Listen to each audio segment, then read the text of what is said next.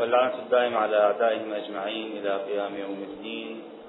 مر بنا في الأبحاث السابقة أن قضية الإمام المهدي صلوات الله وسلامه عليه قضية إسلامية مئة بالمئة وأن الإمام المهدي صلوات الله وسلامه عليه لا بد من وجوده بناء على قاعدة واسطة الفيض والأدلة التي نصت على هذا المعنى. وفي الأمس تناولنا أن الإمام المهدي صلوات الله وسلامه عليه بلحاظ هويته الشخصية أنه الإمام الحجة بن الحسن العسكري صلوات الله وسلامه عليه بحسب ما ثبت بالأدلة الروائية التي نص بها رسول الله صلى الله عليه وآله على أسماء الأئمة الذين هم من بعده. هذا قد مر بالأمس. البحث الذي نريد أن نتعرض إليه اليوم هو كيفية معالجة الأثر العكسي لحادثة الغيب. من المعلوم أن الأمور الاجتماعية يكون حدوثها وزوالها في أوساط المجتمعات بطيء جدا. يعني أي تقليد وأي قيمة وأي عرف وأي خلق اجتماعي ينمو في وسط المجتمع ببطء ولا يمكن أن يتخلى عنه المجتمع بسرعة.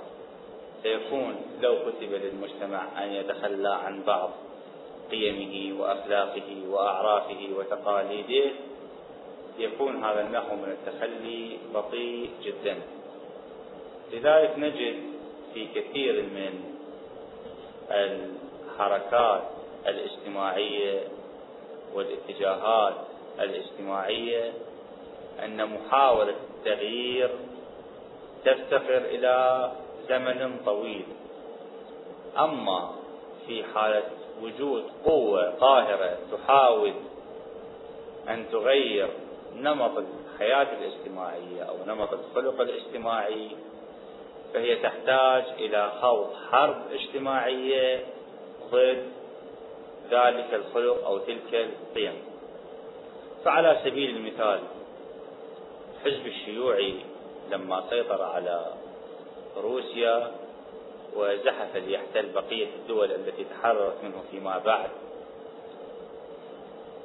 وجاء بنظرية تدعو إلى إلغاء جميع القيم الخاصة وإيجاد قيم جديدة داخل المجتمع أدى ذلك إلى اندلاع مشكلة ووجود مشكلة اجتماعية دفعت السلطات الروسية إلى استعمال العنف الشديد تجاه الطبقات الاجتماعية التي حكمت.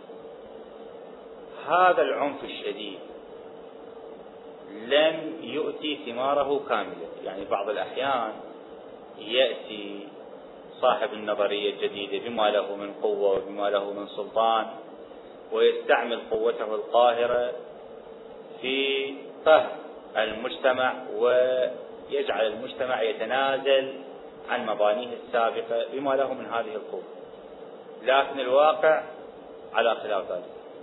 لأن حتى الحزب الشيوعي والشيوعية التي حكمت روسيا وبلدان الاتحاد السوفيتي السابق بما لها من عنف لم تستطع تنفيذ جميع ما تريده في تلك الأرض.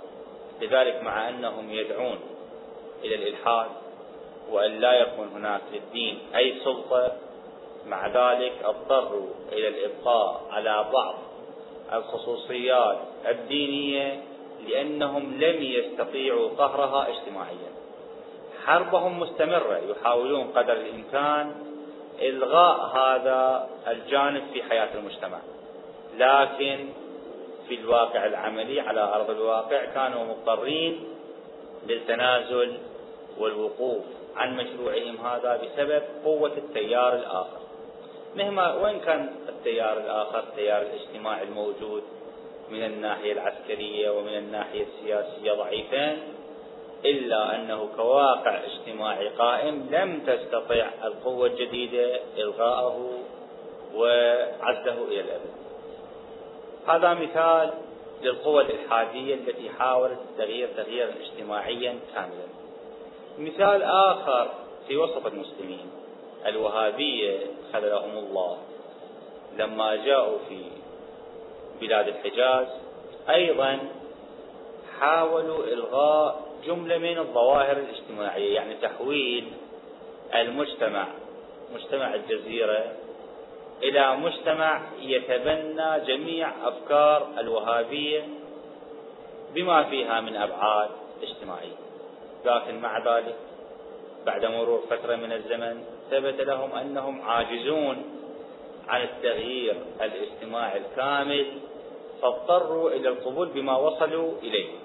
لذلك نجد الآن بعد أن تغيرت طريقة التعامل السياسي للوهابيين في السعودية أن المجتمعات القديمة بما لها من بعد فكري واجتماعي وأخلاقي وقيمي لا تزال موجودة وبدأت بالظهور من جديد. يعني بمجرد أن ارتفع ضغط الوهابية عاد العمل الاجتماعي والفكري والعقائدي والديني للمذاهب الأخرى الموجودة في بلاد الحجاز إلى النشاط بمستوى طبعا أقل مما كان قبل مجيء الوهابية لكنه أقوى من فترة الضغط الشديد الذي كانت تمارسه السلطات السعودية قبل هذه الفترة الزمنية. فإذا الخلاصة خلاصة المطلب ونضيف مثال آخر من واقعنا المعاش باعتبار أننا قد حكمنا في فترة صدام حسين في فترة البعث. حكمنا بالحديد والنار وحاول نظام البعث تغيير الطبيعة الاجتماعية للوسط الشيعي. طبعا اللي يلتفت واللي ينظر بدقة في طريقة تعامل نظام صدام. وأجهزته القمعية بين المنطقة الشيعية والمنطقة السنية يجد أن هناك فارق شاسع. ذلك لأن كل البنى الاجتماعية والاقتصادية والثقافية في المنطقة الشيعية تعرضت للتدمير. في المقابل أبقى صدام حسين ونظامه البعثي على القيم والبنى الاجتماعية والجانب الثقافي على ما هو عليه في المنطقة السنية. يعني في الوقت الذي مثلا حاول نظام البعث أن يشيع الفساد في جميع أرجاء المنطقة الشيعية بحيث لم تخلو منطقة وإن كانت نائية في مناطق الشيعة من حانة لبيع الخمور. مثل هذه الحالة غير موجودة في المنطقة السنية. بالعكس الذي يذهب إلى المنطقة السنية يجد أن هناك كثرة المساجد. بحيث في كل مكان يرى أن هناك مسجد. صدام حسين لم يكن داعية إسلام ولم يكن يدعو إلى الدين ولكنه كان يعلم أن بقاء سلطته مرهون بتدمير الوضع الاجتماعي الشيعي وفي المقابل تقوية وتمكين الوضع الاجتماعي السني. مثلا لما جاء الإنجليز وحكموا العراق كان من ضمن مشاريعهم أن لكل رئيس عشيرة مهم مجموعة خاصة هؤلاء يزكون ويعرفون من قبل رئيس العشيرة وهؤلاء يدخلون إلى وزارة الدفاع بدون ضوابط. بعد مجيء البعث هذه الحالة ارتفعت وألغيت في وسط الزعامات الاجتماعية الشيعية بينما بقيت على ما هي عليه في بالنسبة للزعامات الاجتماعية السنية. يعني رؤساء القبائل والعشائر المهمة في الرمادي وفي الموصل وفي تكريت لهم حصة خاصة في وزارة الدفاع لهم حصة خاصة في وزارة الداخلية. حصصهم خاصة ومحفوظة يقدمون الأسماء التي يرغبون بها لكي يكونوا في أجهزة صدام حسين إذا كانت الضربة موجهة للنظام الاجتماعي لكن بمجرد أن زال زالت ضغوط البعث. نجد أن الأنظمة الاجتماعية في الوسط الشيعي رجع. يعني على الرغم من المحاولات الشديدة لصدام حسين في إلغاء القيم الاجتماعية التي كان يعيشها الوسط الشيعي بمجرد زوال صدام حسين عادت تلك القيم إلى الظهور. طبعا لربما ليس بالقوة التي كانت قبل مجيء البعث باعتبار أن هناك ما يقارب أربعة أجيال عاشت حالة التغيير الاجتماعي مما أدى إلى ضعف في البنى الاجتماعية التي كانت موجودة فيما مضى لكن مع ذلك نجد أنها بدأت للعودة والظهور وأنها أخذت تتأثر وتتأطر ويكون لها نحو من المتانة أكثر مما كان سابقا. هذا بالنسبة لقضية التغيير الاجتماعي. أنا هذه كمقدمة أقدمها لمسألة التغيير الاجتماعي وطريقة التعامل في الوسط الاجتماعي. هنا في قضية الإمام المهدي صلوات الله وسلامه عليه. المجتمع الشيعي قد اعتاد ومنذ عصر الرسالة يعني منذ وجود النبي صلى الله عليه وآله. أنا أقول المجتمع الشيعي ومنذ عصر الرسالة باعتبار أن الشيعة موجودون في زمن وجود النبي صلى الله عليه وآله وأن الشيعة ليس مذهبا من مذاهب الإسلام كما يشتهي المقسمون للمذاهب لوضع المسلمين أن يقسموا وإنما التشيع هو الإسلام الخالص. وما وجد بعد ذلك من حركات آه، سياسية ذات أصل سياسي وإن كانت بعد ذلك أخذت جانبا فقهيا فأصبحت حركات فقهية في أوساط المسلمين فهي الحركات التي انشقت عن الإسلام الأصيل وأصبحت حركات فقهية جديدة في الواقع الإسلامي. وإلا فإن الإسلام الناصح الإسلام الصحيح الإسلام الأصيل الإسلام الذي جاء به رسول الله صلى الله عليه وآله هو إسلام أهل البيت هو التشيع.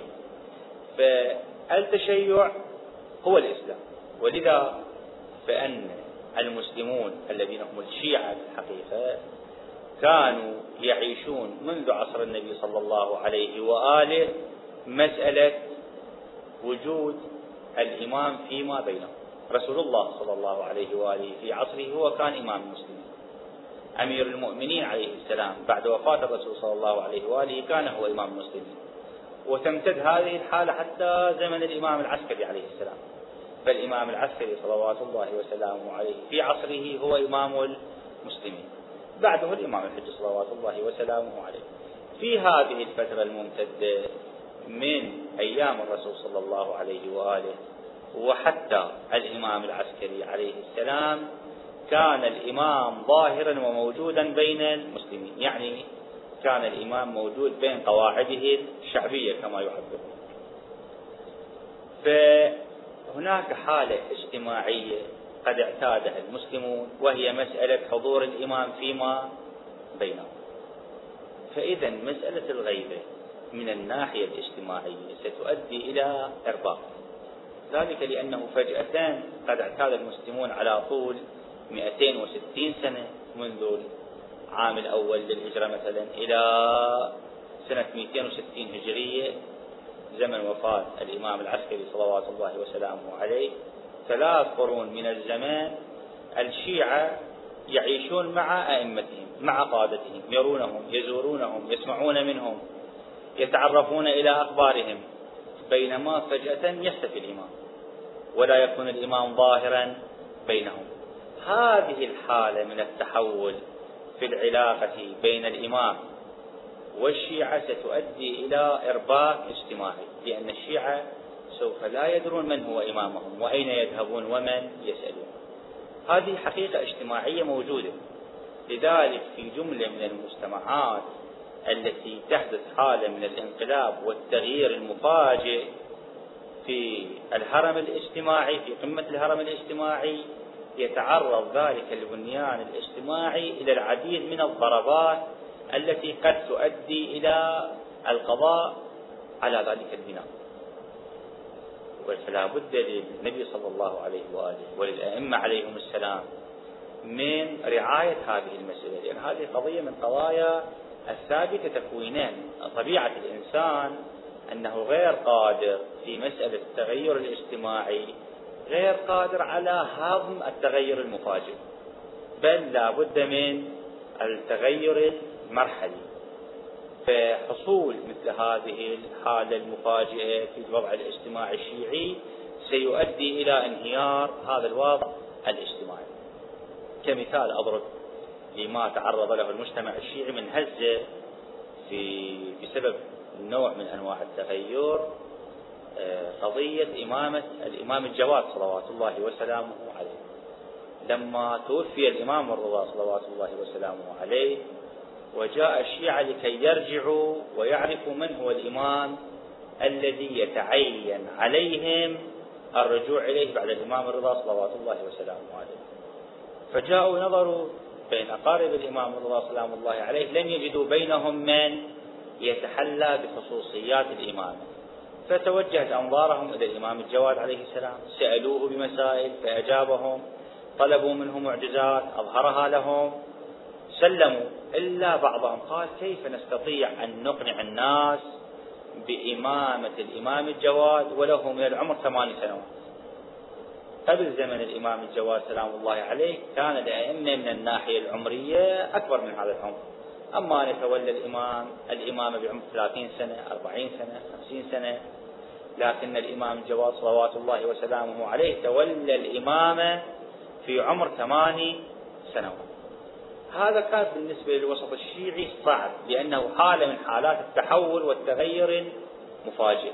لكن ابتداء الله عز وجل كان للطفه بشيعة أهل البيت قد ضرب لهم أمثلة سابقة. فقال في حق يحيى عليه السلام وآتيناه الحكم صبيا. عيسى عليه السلام كان نبيا وكان يكلم الناس وهو في المهد. فلذا كانت هذا كان هذا المثال المضروب من الله تبارك وتعالى عامل من عوامل إنقاذ المجتمع الشيعي من الانهيار بسبب حصول حالة من التغير المفاجئ في الوسط الاجتماعي. هذا والإمام الجواد موجود في اوساط الشيعة، موجود بين الشيعة، فكيف ستكون الحالة في حال اختفاء الإمام؟ في حال أنهم لا يستطيعون الوصول إلى الإمام صلوات الله وسلامه عليه.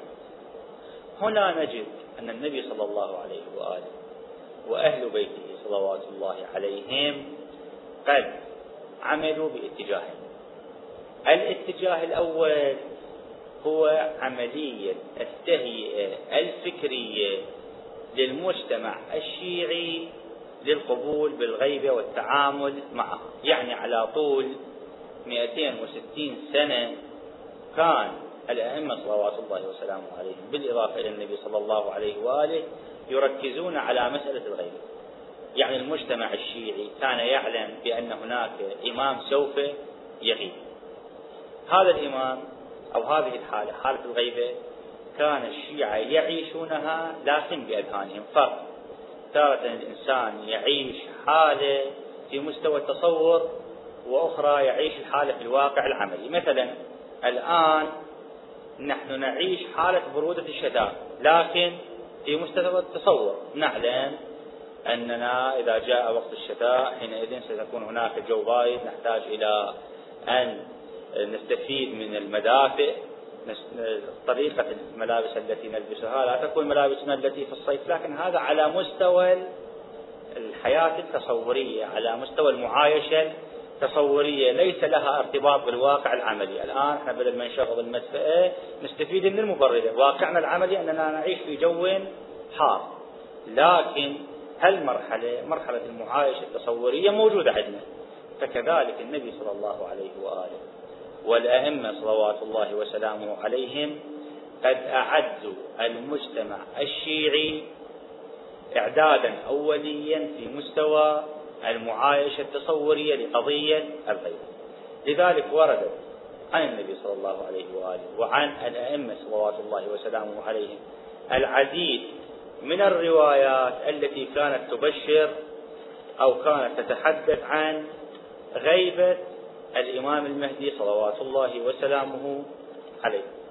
نقلت مجموعة من الروايات عن كل واحد من المعصومين عليه السلام. يعني على طول الفترة الزمنية الممتدة إلى 260 سنة هناك في طول هذه الفترة روايات تتحدث عن الغيب. الرواية الأولى عن النبي صلى الله عليه وآله قال المهدي من ولدي. اسمه اسمي وكنيته كنيتي. أشبه الناس بي خلقا وخلقا. تكون له غيبة وحيرة. إذا النبي صلى الله عليه وآله يتحدث عن الغيبة. حتى تظل الخلق عن أديانهم فعند ذلك يقبل كالشهاب الثاقب. فيملأها قسطا وعدلا كما ملئت ظلما وجورا. يعني يعني النبي صلى الله عليه وآله اللي انتهت فترة وجود الدنيا سنة 11 للهجرة خلال هذه الفترة من بداية الدعوة إلى سنة 11 هجرية كان يشيع في أوساط المسلمين أن هناك مهديا سوف يغيب. أمير المؤمنين صلوات الله وسلامه عليه اللي فترته بعد من سنة 11 هجرية إلى سنة 40 هجرية قال للقائم منا غيبة أمدها طويل. كأني بالشيعة يجولون جوال جولان النعم في غيبته. يطلبون المرعى فلا يجدونه. ألا فمن ثبت منهم على دينه ولم يقس قلبه لطول الأمد لطول أمد غيبة إمامه فهو معي في درجتي يوم القيامة. أمير المؤمنين صلوات الله وسلامه عليه أيضا يتحدث عن الغيبة وعما سيحدث في تلك الفترة من وجود حالة من آه، اليأس بسبب طول فترة الغيبة الإمام الحسن صلوات الله وسلامه عليه في حادثة مهمة من حوادث تاريخ التشيع لما عقد الصلح مع معاوية. جاءه بعض الشيعة يلومونه يا ابن رسول الله لماذا صلحت معاوية وسيوفنا معنا؟ ونحن أولو قوة ومستعدون للقتال. فقال الإمام صلوات الله وسلامه عليه ويحكم ما تدرون ما عملت والله الذي عملت خير لشيعتي مما طلعت عليه الشمس وغربت. ألا تعلمون أني إمامكم مفترض الطاعة عليكم وأحد سيدي شباب أهل الجنة بنص رسول الله صلى الله عليه وآله. قالوا بلى. قال أما علمتم أن الخضر عليه السلام لما خرق السفينة وأقام الجدار وقتل الغلام كان ذلك سخطا لموسى بن عمران إذ خفي عليه وجه الحكمة في ذلك وكان ذلك عند الله حكمة وصوابا. أما علمتم أنه ما منا أحد إلا ويقع في عنقه بيعة لطاغية زمانه إلا القائم. الذي يصلي روح الله عيسى بن مريم عليه السلام خلفه فإن الله عز وجل يخفي ولادته ويغيب شخصه لئلا يكون لأحد في عنقه بيعة. إذا بدي. ثم إذا خرج ذلك. ذلك التاسع من ولد أخي الحسين ابن سيدة الإمام. يطيل الله عمره في غيبته ثم يظهره بقدرته في صورة شاب دون أربعين سنة. هنا الملاحظ أن الإمام الحسن صلوات الله وسلامه عليه متى تحدث بهذه الرواية؟ بعد حصول الصلح وبعد أن جاءه وفد من أهل الكوفة يلومونه على مسألة الصلح. هذا سيولد في أنفسهم حاجة إلى الحديث عن هذه الرواية لأنهم لما سيرجعون سوف يسألهم الناس ماذا تحدثتم مع الإمام وكيف أجابكم الإمام؟ مما يؤدي إلى تركيز قضية الغيبة في داخل الوسط الشيعي. الإمام الحسين صلوات الله وسلامه عليه أيضا يقول قائم هذه الأمة هو التاسع من ولدي وهو صاحب الغيبة وهو الذي يقسم ميراثه وهو حي. الإمام السجاد صلوات الله وسلامه عليه أيضا يقول في القائم منا سنن من الأنبياء سنة من أبينا آدم عليه السلام وسنة من نوح وسنة من إبراهيم وسنة من موسى وسنة من عيسى وسنة من أيوب وسنة من محمد صلوات الله عليهم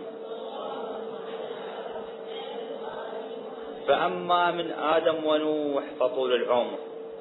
وأما من إبراهيم فخفاء الولادة واعتزال الناس.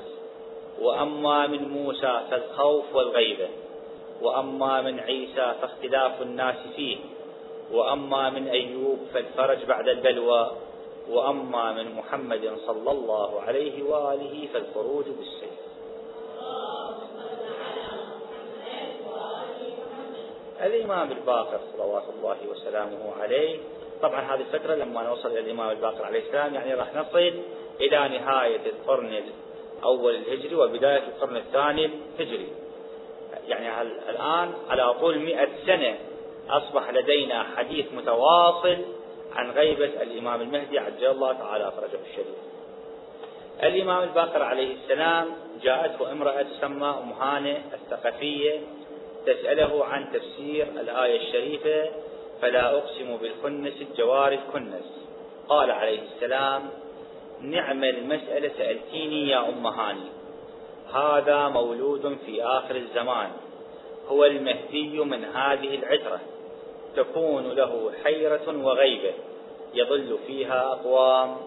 فيا طوبى لك إن أدركتيه ويا طوبى لمن أدرك.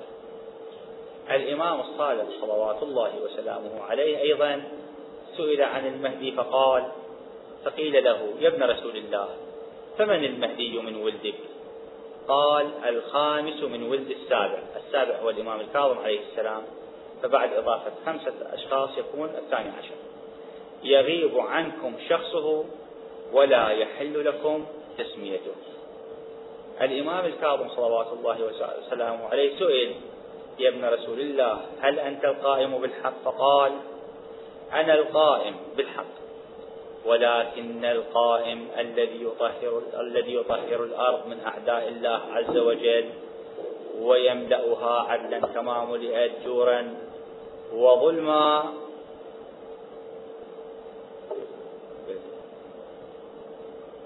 ويملأها عدلا كما ملئت جورا وظلما. هو الخامس من ولدي له غيبة يطول أمدها خوفا على نفسه. يرتد فيها أقوام ويثبت آخرون. الإمام الرضا صلوات الله وسلامه عليه تشوفون في كل فترة من فترات الأئمة صلوات الله وسلامه عليهم بعض واحد من الأئمة يتحدث عن الإمام المهدي عليه السلام. يعني هناك قضية تركيز للغيبة في الوسط الاجتماع الشيعي من قبل الأئمة صلوات الله وسلامه عليه الإمام الرضا عليه السلام وقد سئل عن القائم عجل الله فرجه فقال الرابع من ولدي ابن سيدة الإمام. يطهر الله به الأرض من كل جور ويقدسها من كل ظلم وهو الذي يشك الناس في ولادته وهو صاحب الغيبة قبل خروجه. الإمام الجواد صلوات الله وسلامه عليه أيضا سأله أحد أصحابه فقال له الإمام صلوات الله وسلامه عليه يا أبا القاسم القائم منا هو المهدي الذي يجب أن ينتظر في غيبته ويطاع في ظهوره وهو الثالث من ولدي والذي بعث محمدا صلى الله عليه وآله بالنبوة وخصنا بالإمامة أنه لو لم يبق من الدنيا إلا يوم واحد لطول الله ذلك اليوم حتى يخرج فيه. فيملأ الأرض قسطا وعدلا كما ملئت جورا وظلما. وأن الله تبارك وتعالى ليصلح له أمره في ليلة. كما أصلح أمر كليمه موسى عليه السلام إذ ذهب ليقتبس لأهله نارا فرجع وهو رسول النبي. ثم قال عليه السلام أفضل أعمال شيعتنا انتظار الخرج. الإمام الهادي صلوات الله وسلامه عليه أيضا يقول للسيد عبد العظيم الحسني المدفون في ري ومن بعد الحسن سأله عبد العظيم الحسني من هو الإمام من بعده فأجابه ومن بعد الحسن ابني فكيف للناس بالخلف من بعده؟ قال يعني عبد العظيم فقلت وكيف ذلك يا مولاي؟ قال لأنه لا يرى شخصه ولا يحل ذكره باسمه. حتى يخرج فيملأ الأرض قسطا وعدلا كما ملئت جورا وظلما. الأخير من الأئمة الظاهرين وهو الإمام العسكري صلوات الله وسلامه عليه لما سئل عن غيبة الإمام الحجة أجاب قيل له وأن غيبته لتطول هذا السائل يسأل لما الإمام خبر بأن هناك بعده ولده الإمام المهدي عجل الله فرجه وأن له غيبة فيسأل السائل. أن هذه الغيبة طويلة وأن غيبته لتطول. قال الإمام العسكري عليه السلام أي ورثي حتى يرجع عن هذا الأمر أكثر القائلين به ولا يبقى إلا من أخذ الله عز وجل عهده لولايتنا وكتب في قلبه الإيمان وأيده بروح منه. وأيده بروح منه. إذا على مدار 260 سنة. المعصومين المعصومون صلوات الله وسلامه عليهم أجمعين يخبرون المجتمع الإسلامي أن هناك مهديا وأن هذا المهدي سوف يغيب. وأن هذا المهدي هو الحجة بن الحسن العسكري صلوات الله وسلامه عليه. فإذا على مستوى المعايشة الذهنية والتهيئة الفكرية والإعداد النفسي قام الأئمة صلوات الله وسلامه عليهم ببث هذه الفكرة في أوساط المجتمع الإسلامي. هذا بالنسبة للمرحلة الأولى التي أعد فيها المعصومون صلوات الله وسلامه عليهم المجتمع الإسلامي لقبول مرحلة الغيبة. النحو الآخر والجانب الآخر الذي قام به المعصومون صلوات الله وسلامه عليهم أيضا في مسألة الإعداد هو الإعداد الفعلي يعني لم يقتصر دور المعصومين صلوات الله وسلامه عليهم على مرحلة الإعداد النفسي والتهيئة الفكرية بل قاموا أيضا بعملية الإعداد العملي كيف؟ يمكن أن نسمي هذه المرحلة أيضا أو هذه الحركة هذه الخطوة بالتخطيط الإلهي العام. الله عز وجل لحفظ المجتمع الصالح من الانحراف ومن الانهيار يهيئ له بعض الأسباب والمقدمات. من هذه هذه القضية التي نحن في صددها. نجد أن الإمام الصادق سلام الله عليه هو أول الأئمة الذي أبعد عن شيعته. لأن لما قامت الدولة العباسية كان أبو العباس السفاح يخشى من ثورة العلويين ضد حكمه فأشخص الإمام الصادق عليه السلام وعبد الله بن الحسن المثنى والد النفس الزكية أشخصهما من المدينة إلى الحيرة وبقي هناك لمدة سنتين في الحيرة. فهذه سنتان كان الإمام الصادق عليه السلام وعبد الله الماحض تحت الإقامة الجبرية وتحت الرقابة المشددة. حتى في بعض الروايات أن بعض الشيعة كان عنده مسألة شرعية يحاول أن يستفتي الإمام الصادق عليه السلام فيها فكان لا يستطيع بسبب الطوق الأمني الشديد الذي كانت تفرضه السلطة العباسية على الإمام الصادق. فجعل من نفسه بائعا للخيار. حمل على كتفه كيسا وينادي من يشتري خيارا. ثم دخل إلى بيت الإمام الصادق عليه السلام واستفتاه في المسألة وذهب. هذه مرحلة أولى من مراحل تهيئة الشيعة لخفاء الإمام.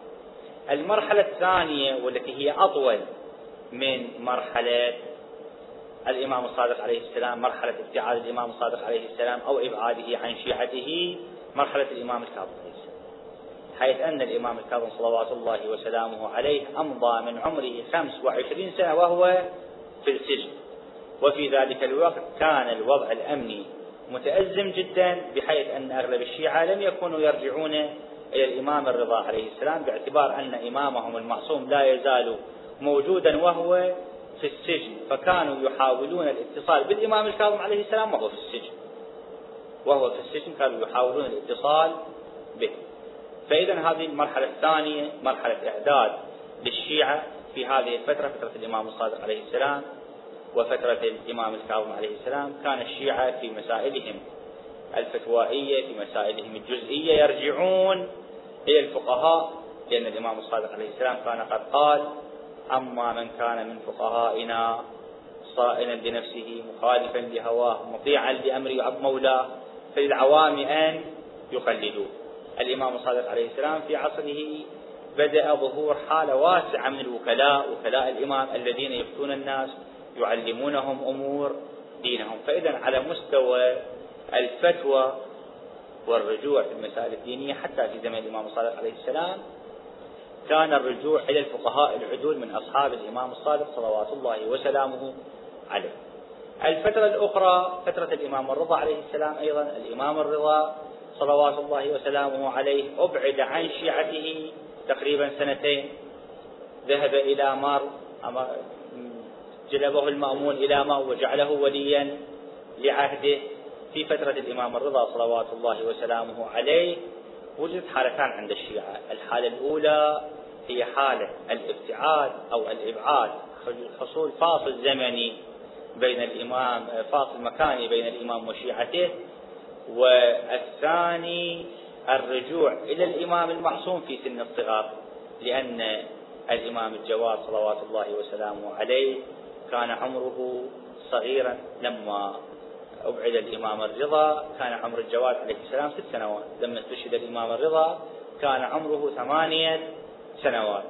في هذه الفترة كان المقربون من الإمام الرضا صلوات الله وسلامه عليه يركزون على إمامة الإمام الجواد عليه السلام. كان مثلا علي بن جعفر رضوان الله عليه. علي بن جعفر أخو الإمام الكاظم عليه السلام وعم الإمام الرضا صلوات الله وسلامه عليه. كان رجلا شيبة. إذا جاء الإمام الجواد سلام الله عليه إلى مجلس من المجالس وكان علي موجود يقوم إليه فيستقبله ويجلسه في مكانه. ثم إذا أراد الإمام صلوات الله وسلامه عليه الخروج يسير معه فيركبه على دابته ويسوي عليه ثيابه ويقدم له نعليه. الناس يعترضون. أنت عم أبيه علي بن جعفر عم الإمام الرضا عليه السلام. أنت عم أبيه وتفعل مع هذا الصبي هكذا؟ يقول لهم ماذا أعمل إذا كان الله عز وجل لم ير هذه الشيبة أهلا للإمامة ورأى هذا الصبي أهلا لها. يعني بداية تركيز على مسألة قبول الإمامة في الصغر هذا أولا. ومسألة التركيز على الرجوع إلى الفقهاء في حال عدم وجود الإمام المعصوم عليه السلام ظاهرا بين شيعة. المرحلة الأشد والأبعد والأكثر في عملية تربية الشيعة في الرجوع إلى الوكلاء هي الفترة التي عاشها الإمامان العسكري والهادي صلوات الله عليه حيث أن المتوكل العباسي أشخص الإمام الهادي صلوات الله وسلامه عليه إلى سامراء وفرض عليه إقامة جبرية وجعل عليه العيون بحيث أن الشيعة كانت في أغلب الأوقات لا تستطيع الوصول إلى الإمام الهادي والإمام العسكري صلوات الله وسلامه عليهما. بل بعضهم لما يأتي ويكون له شوق لرؤية الإمام سواء الهادي أو العسكري عليه السلام يقف في الطريق الذي يمر به الإمام العسكري عند ذهابه إلى قصر الخليفة العباسي. يعني مجرد الزيارة كانت أنه يقف في الطريق فيرى الإمام. أكثر من هذا غير قادر على أن يفعل. أما مسائلهم ما يحتاجون فيه الإمام عليه السلام فيدفعونه إلى وكيله الذي هو عثمان بن سعيد العمري رضوان الله عليه الملقب بالسمان لأنه اتخذ بيع السم وسيلة للتغطية على نيابته للإمام عليه السلام. تأتي الشيعة برسائلها تقدمها لعثمان عثمان يجعلها في ظروف الزيت ثم يرسلها إلى بيت الإمام عليه السلام. الإمام صلوات الله عليه يجيب عليها ثم يجعلها أيضا في ظروف الزيت ويرسلها إلى عثمان. بهذه الطريقة كانت الشيعة تتصل بالإمامين العسكري والهادي صلوات الله عليهما. فإذا في هذه على طول هذه السنوات خصوصا من زمن الإمام الهادي صلوات الله وسلامه عليه إلى وفاة الإمام العسكري عليه السلام تقريبا عملية الاتصال المباشر بالإمام المعصوم كانت منقطعة إلا ما ندر إلا ما شد من الحالات التي يستطيع الشيعة أن يصلوا فيها إلى الإمام المعصوم صلوات الله وسلامه عليه فهذه الفترة الزمنية التي دامت ما يقارب الستين سنة أصبح الشيعة فيها مهيئون لمرحلة الغيبة الصغرى لماذا؟ لأن الشيعة كانوا يأخذون ما يحتاجونه من معلومات عن طريق وكلاء الإمام صلوات الله وسلامه عليه دون الاتصال المباشر بالإمام المعصوم في مرحلة الغيبة الصغرى الإمام صلوات الله وسلامه عليه في مقام الإعداد لأن الشيعة إلى هذه الفترة يعني إلى فترة وفاة الإمام العسكري صلوات الله وسلامه عليه كانوا قد اعتادوا على الاتصال بالوكيل. فلو أن الإمام المعصوم صلوات الله وسلامه عليه انقطع عنهم فجأة وقطع اتصالهم بوكلائه يلزم من ذلك حصول مشكلة اجتماعية ليس من مصلحة التشيع أن تتعرض له المجتمعات الشيعية. لذا الإمام المهدي صلوات الله وسلامه عليه أقام على مدى 69 سنة وكلاء له يتصلون بالشيعة وتتصل الشيعة بهم. فكانوا هم الطريق إلى الإمام المعصوم صلوات الله وسلامه عليه. فأسئلتهم مسائلهم حاجاتهم تصل للإمام صلوات الله وسلامه عليه. عن طريق هؤلاء الوكلاء والإمام صلوات الله وسلامه عليه يوصل ما يريده إلى الشيعة عن طريقهم. أيضا بعد هذه المرحلة يعني ما يقارب السبعين سنة من الغيبة الصغرى تربى تقريبا سبع أجيال من الشيعة على مسألة غيبة الإمام. يعني قد اعتاد الشيعة على عدم وجود الإمام بين أظهرهم وأصبحوا مهيئين لمرحلة الغيبة الكبرى. فأعلن الإمام المهدي صلوات الله وسلامه عليه لسفيره الرابع عن بدء الغيبة الكبرى بعد وفاته وأن كل من جاء إلى الشيعة وادعى أنه سفير من قبل الإمام المهدي صلوات الله وسلامه عليه قبل ظهور السفياني فهو مفتر كذاب. فإذا بهذه الطريقة بهذين المحورين محور الإعداد الفكري والممارسة العملية محور التهيئة النفسية والحياة العملية للاتصال بالوكلاء ثم الرجوع إلى مراجع الدين الذين هم الفقهاء العدول الذين أخبر الإمام المهدي صلوات الله وسلامه عليه وأمر شيعته بالرجوع إليهم حيث قال فأما الحوادث الواقعة ترجع فيها إلى رواية حديثنا فهم حجتي عليكم, عليكم وأنا حجة الله عليكم بهذا النص وبهذه الطريقة تمكن أهل البيت صلوات الله وسلامه عليهم من إنقاذ المجتمع الشيعي من أزمة عظيمة كان لولا هذا العمل سيؤدي إلى العصف به وتهديم هرم الهرم الاجتماعي للبنية الشيعية. إلى هنا ينتهي بحثنا. والحمد لله رب العالمين. وصلى الله على سيدنا محمد وآله الطيبين الطاهرين.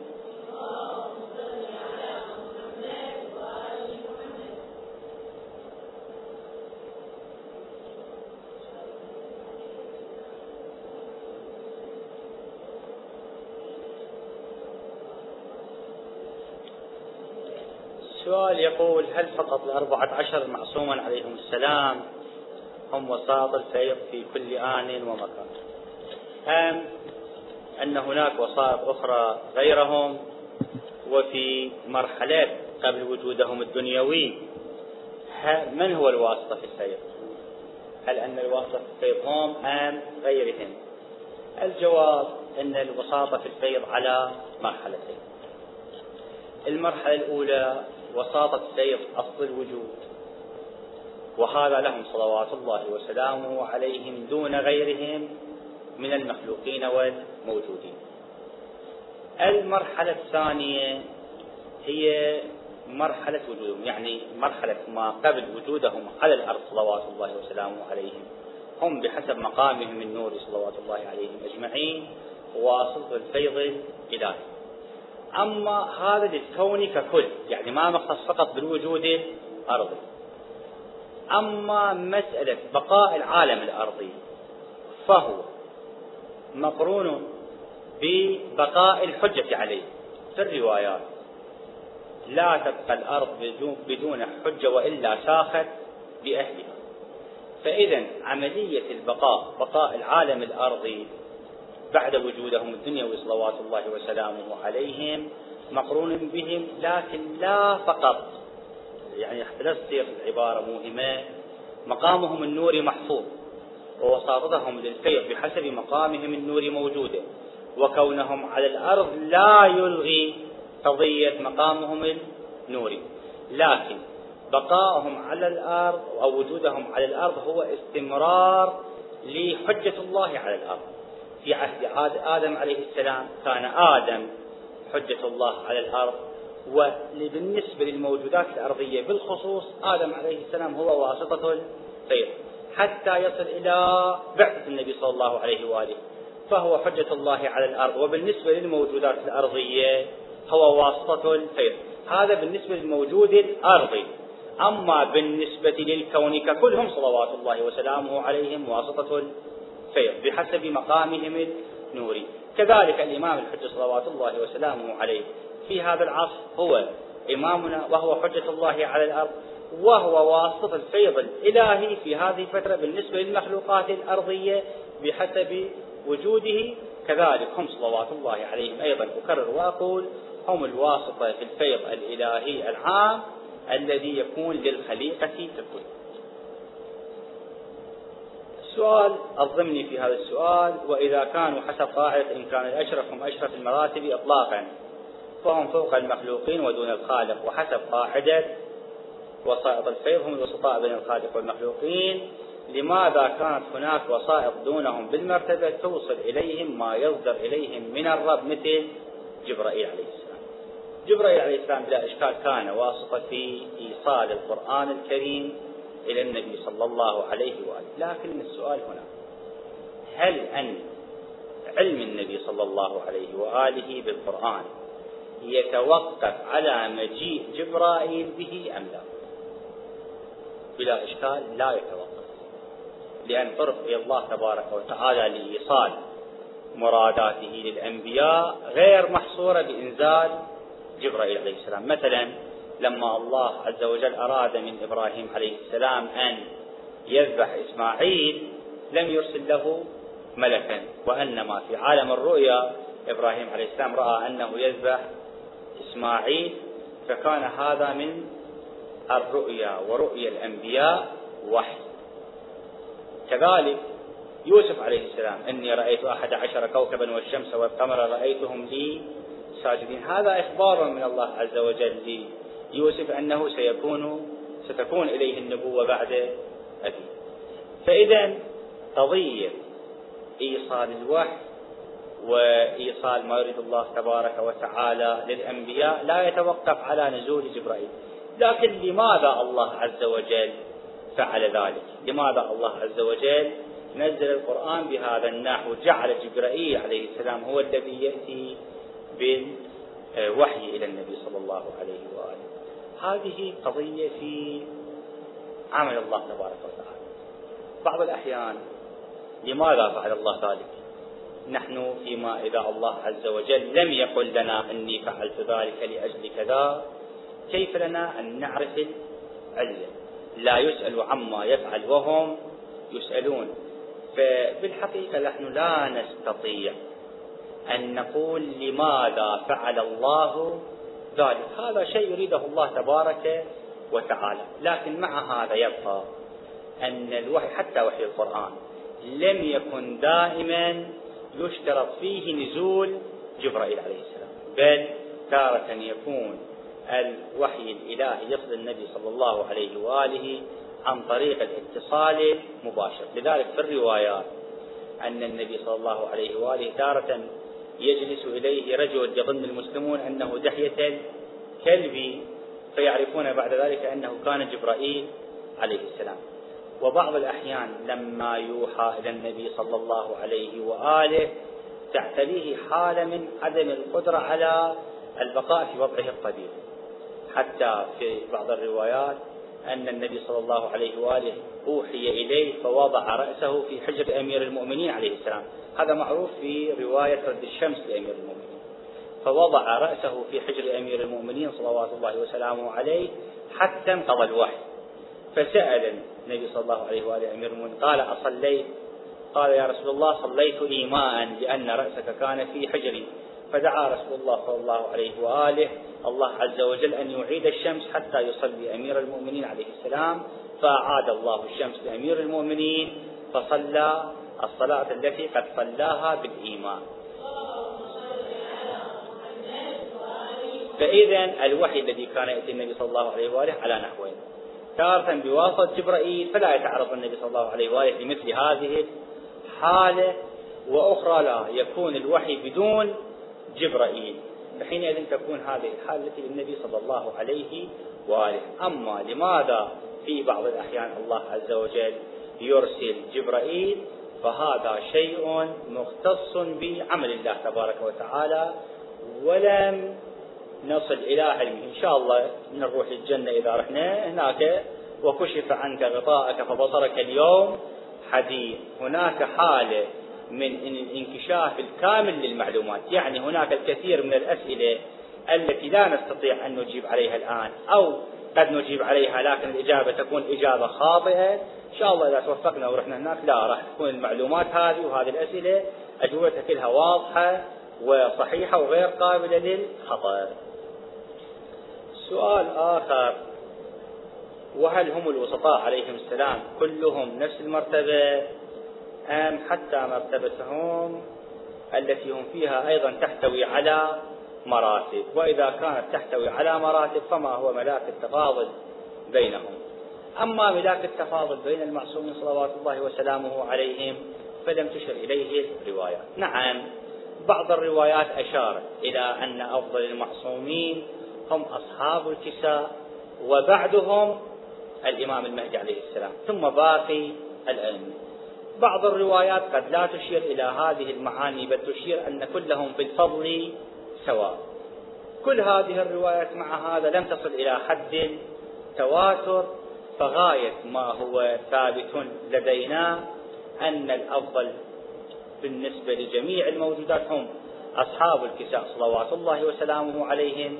أما ما عدا ذلك من مراتب التفاضل بين المعصومين ما بعد الإمام الحسين عليه السلام حتى الإمام الحجة فنذره في آه، محله من الإمكان. إذ لا طريقة قطعي لنا لمعرفة ذلك. نعم في الرسل والأنبياء هنالك فرق لأن القرآن صريح. فضلنا بعضهم على بعض. القرآن صريح في أن الأنبياء والرسل لهم مراتب مختلفة وأن النبي صلى الله عليه وآله هو أفضل الأنبياء والمرسلين باعتباره أنه التجلي الأتم وأنه الصادر الأول وأنه وأنه وما له من مراتب وكمالات غير متحققة فيه من في غيره من البشر. أما هو وأمير المؤمنين صلوات الله وسلامه عليهم إنما تقدم النبي صلى الله عليه وآله مرتبة على أمير المؤمنين باعتبار أن له مقام النبوة ومقام الإمامة بينما أمير المؤمنين صلوات الله وسلامه عليه ليس له إلا مقام الإمامة كذلك بقية الأئمة عليهم السلام لهم مقام الإمامة فأقول أن قضية التمييز بين مراتبهم يحتاج إلى دليل والدليل ليس بين أيدينا. سؤال ما الغرض من ذكر مثال دوران الأرض حول الشمس. هذا الغرض تشبيه حركة الأرض حول الشمس وفائدتنا منها بوساطة الفيض أصلا هي قضية حركة الأرض حول الشمس دليل من دلائل الفيض الإلهي والرحمة الإلهية. لأنه قد مثلنا أن هذه الأرض لو لم تتحرك لأدى ذلك إلى انتهاء الحياة الأرضية. فنفس هذه الحركة هي فيض من الله تبارك وتعالى لإبقاء الحياة على هذه الكرة الأرضية. لكن الغاية منها من ضرب هذا المثال قضية توضيحية في أن الإنسان لو لم تكن هناك واسطة تهيئ له أسباب الوجود لتم القضاء عليه بعد حدوثه. يعني بمجرد أن يوجد, يوجد الإنسان بعد فترة قليلة سوف ينتهي وجوده على هذه الكرة الأرضية لأنه غير مؤهل لأن يستفيض الفيض الإلهي ويبقى موجودا. فهذا أخذته كمقدمة لكي أقول أن كل موجود إمكاني غير قادر على أن يستفيد بنفسه من الفيض الإلهي ويحتاج في بقائه إلى هذه الواسطة لكي يبقى موجودا. السؤال الآخر يقول أن الإمام المعروف أن الإمام المهدي عليه السلام سيملأ الأرض قسطا وعدلا كما ملئت ظلما وجورا بإذن الله تعالى. وهناك رواية تقول أن الإمام عجل الله فرجه تقتله امرأة. وهذا معناه أن الظلم لن يزول كليا فما هو التعليق على ذلك؟ هذه الرواية في قتل الإمام عليه السلام رواية ضعيفة ورواية آحاد ولا يمكن الاستناد إليها في قبال الروايات الكثيرة الدالة على أن دولة الحق ستستمر حتى قيام الساعة. هل سيضطر الإمام عليه السلام للصلح مع أعدائه؟ لا. ليس هناك حالة من الاضطرار بل للإمام المهدي صلوات الله وسلامه عليه القدرة العسكرية حيث سيكون مهيئ له الأمور. العسكرية كأسلحة بالإضافة إلى القدرات الغيبية التي سيستعملها في القضاء على أعدائه جميعا فلا يضطر الإمام صلوات الله وسلامه عليه للصلح مع الأعداء. أوجه الشبه بين النبي. إن شاء الله حاول اكتبها لكم ونقولها بعدين باعتبار. هم الوقت انتهى هم الناس بدأوا يعزلون فإحنا هنكون نعزل وياهم. ذكر الأساتذة السادة أن الإمام المهدي عجل الله فرجه يقضي حاجات الناس في آن واحد. السؤال هل أن الله تعالى يخلق لشخصه أمثال وهو يتعدد جسديا في آن واحد في كل مكان؟ للأئمة صلوات الله وسلامه عليهم قدرات خارجة عن قدراتنا نحن البشر. لذا من الممكن جدا أن يوجد الإمام صلوات الله وسلامه عليه في أماكن متعددة في آن واحد وهذا بسبب ما يتمتع به من قدرات خاصة غير موجودة عند غيره من البشر. الإمام المعصوم مطلق المعصوم ليس كبقيتنا. نحن مقيدون في هذا الوجود المادي ولا نستطيع التخلص منه ومحكومون بحكمه. أما الأئمة المعصومين صلوات الله وسلامه عليهم فقدرتهم أعظم من ذلك. يستطيع الإمام صلوات الله وسلامه عليه بما له من قدرة أن يحول هذا الموجود إلى موجود آخر. موسى عليه السلام استطاع أن يحول عصاه إلى شجرة. فلو جاء موسى عليه السلام يمكن أن يحول هذه الوردة البلاستيكية إلى وردة حقيقية يعني يهب الحياة إلى الجمال فمن كانت هذه قدرته في تحويل جماد إلى كائن حي فبعد قدرة وجوده في أماكن متعددة في آن واحد ليس بممتنع. وصلى الله على سيدنا محمد وآله الطاهرين.